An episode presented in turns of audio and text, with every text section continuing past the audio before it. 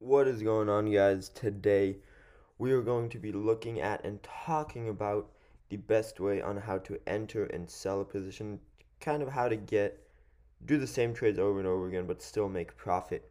So, this is the exact same method I ended up doing today. Now, a quick little introduction before I get into all of this is that I trade TQs and SQs, which you guys don't know are ETFs mimicking the NASDAQ market or forward slash NQ. Now, this is like there's no aftermarket, there's no pre market, there's no weekends for forward slash NQ. It just kind of goes, it's a future. It, goes the entire time, but again, you can only trade TQs and SQs before and aftermarket. So that's the important part. But as you guys can see here, is that I even drew my resistance and support levels for today. And you can see that the forward slash NQ did about the same patterns and this is what I ended up trading three times today, as well as then trading this big little dip right here. Ended up buying right there, dropped down a bit, and just waited until it sold close to here. So I was moving between TQs and SQs. I traded TQs pre-market, then sold during market, then did SQs during market, sold that, and then I ended up doing TQs two more times, and that was my day overall.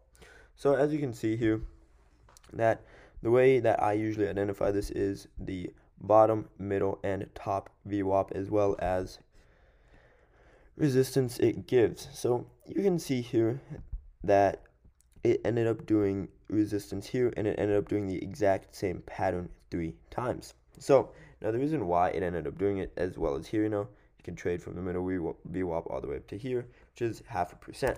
I really don't go for a 4% anymore due to the fact of my position size. I trade close to around 50,000.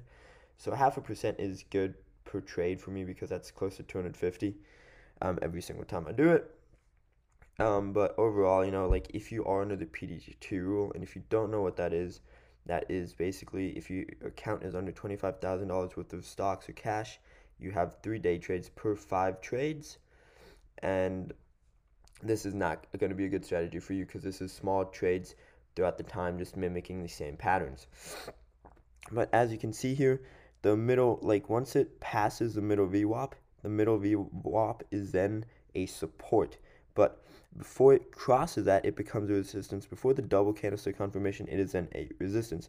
So you can see here, from here, right there, to there, to that resistance, half a percent sold wait for it to go to the middle of VWAP and bounce right around here. Half a percent sold. Again, same thing here. Half a percent. And then, right, if you wait for it to here, like, okay, half a percent. Oh, no, it goes down. And then as soon as you can see it crosses the SMA line, you're like, okay, um, time to cut losses, sell 0.3% loss, right? So throughout the day, it is half a percent one, half a percent two, half a percent 3, and then you get in here and it's 0.3. So overall it's 1.5%, and then you lose 0.3. So you make 1.2% profit on the day, which for me overall is around $700. So that's all there is to it. So you take, you basically base it off the VWAPs. You can kind of tell when the resistance happens based on previous patterns. So that is an easy way to kind of never truly rely on indicators, but just know that if you use the SMA line and the lower, middle, and top VWAP, as you can see, the top VWAP acts as a resistance then, you know? And then the lower VWAP, usually when it is at the lower VWAP, that for me is a great indication to basically say, hey, you know, the likelihood of this going much lower is not high. Yes, it can consolidate at the lower VWAP like right here, you know, but overall, you can then see if you were to like let's say like buy right here once it hits a low VWAP, right? You wait for it to go down, you lose 0.78%. But then let's say you wait for it to hit to the middle VWAP, you actually end up making 0.98 even if you calculate that 0.7. So overall, you know, not bad trading the VWAPs. Now, solely do not use this as the only rely or never use indicators, but this is just a kind of nice, easy strategy if you know how to draw the trend lines and then use the VWAP indicators to help you understand the patterns that it has previously done, right? Very easy to see, very easy to tell, um, and it's just a great way to use support and resistance and that's one of the easiest ways. Now, this is not the whole thing. This is just one piece of day trades or swing trades, right? Never solely rely on the middle VWAP, but just know that this is one of the pieces that you use. As you can see, I also have RSI, MACD, SMA, EMA lines.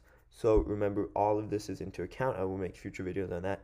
But the middle VWAP and the two candlestick confirmation is a great key indicator for you to then trade with, in my opinion, if you're not under the PDT rule so overall, right, that is in my opinion a great first step.